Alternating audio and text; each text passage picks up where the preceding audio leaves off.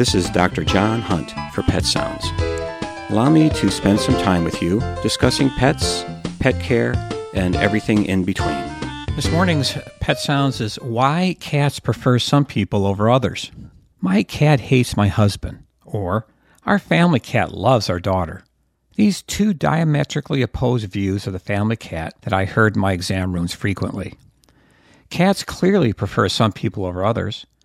Why are cats so discerning?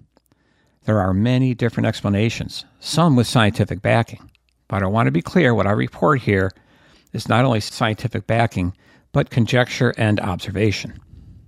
I'll be talking about the family cat that was raised with a mom and a litter and was properly socialized as a kitten. Feral cats with an upbringing in the wild and kittens brought up in neglectful or abusive situations will have atypical attachments to a family. What makes a person appealing to cats? Well, being the main provider in the house will definitely gain favor with your cat. Providing food and fresh water and offering treats will cause a cat, even feral cats, to come to you and accept your company. But it may not be a strong bond.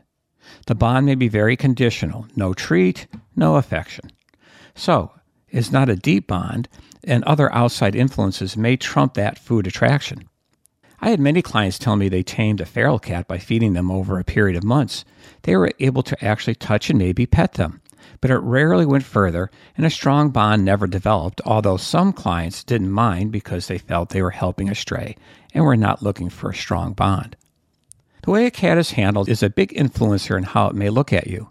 Veterinarians get the short end of the stick because every time we see a cat, we are doing something uncomfortable or painful in a strange place. A cat may connect you with the vet because you are there in the room and consequently blame you.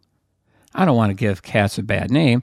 I had many cat patients still like me and adore their owners that would bring them to the vet. Also, you may be looked upon unfavorably by your cat if you are the one that medicates, bathes, and brushes him. In day to day life, cats may gravitate to people who do less handling. When a cat gets scooped up all the time, they lose a sense of control and feel powerless over the handler, and cats don't like that unless the cat already has a strong, trusting bond.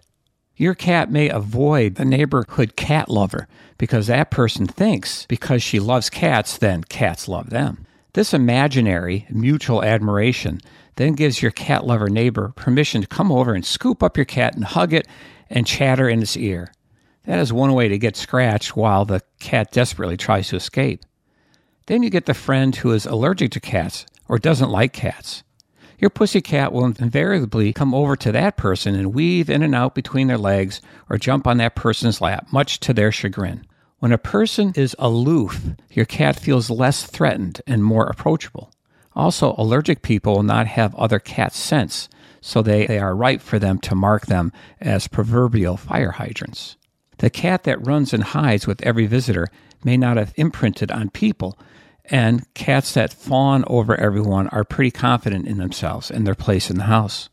Respecting a cat's space and paying attention to their body language will get you brownie points with your cat. Knowing when to feed them or leave them alone and when and how much to pet them goes a long way in a friendship. Also, certain kinds of petting may aggravate your cat, so don't do it if your cat shies away from you. Loud, booming bass voices tend to scare cats. Soft, high pitched tones are less intimidating and less likely to startle a cat. I used a higher toned, soft voice all the time with my patients.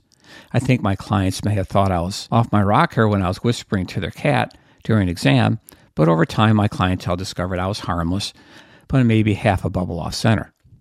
Past experience can influence a cat's preference to some people, and it may have nothing to do with you personally.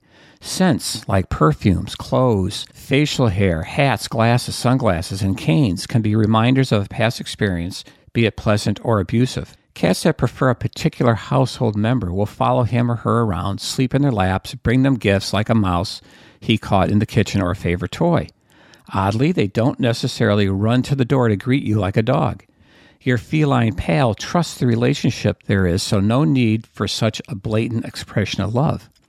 The trust a cat develops toward a preferred person is dynamic, ongoing, and conditional. If there is a lapse in this trust, like you accidentally stepping on his tail or yelling at him to get off the kitchen counter, the relationship will be preserved with an apology. But if there are repeated breaks in trust, you may lose that special status. It is not to be squandered. You must treat your cat well all the time to maintain that valued trust. Sometimes a cat will get overly attached and have separation anxiety when their favorite person leaves. Soiling the person's bed or clothing may occur. Your veterinarian can help you solve this problem. Fortunately, most household cats spread their goodwill to all family members, even though they have favorites. Also, a cat may change favorites for whatever reason. If you want to encourage your cat to like you, you can feed and play with your cat according to a strict schedule. Do not handle your cat unless strictly necessary. Learn and understand your cat's body language, reacting accordingly. Speak to your cat so it learns your voice.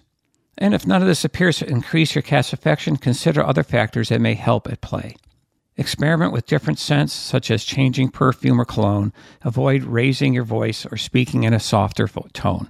I used the article, Why Do Cats Prefer One Person Over Another, published on the Senior Wellness website written by Richard Parker as a source of information along with my own observations and knowledge. This is Dr. John Hunt for Pet Sounds on WERU. Thank you for listening. Remember, enjoy your pet and don't forget to give them a hug.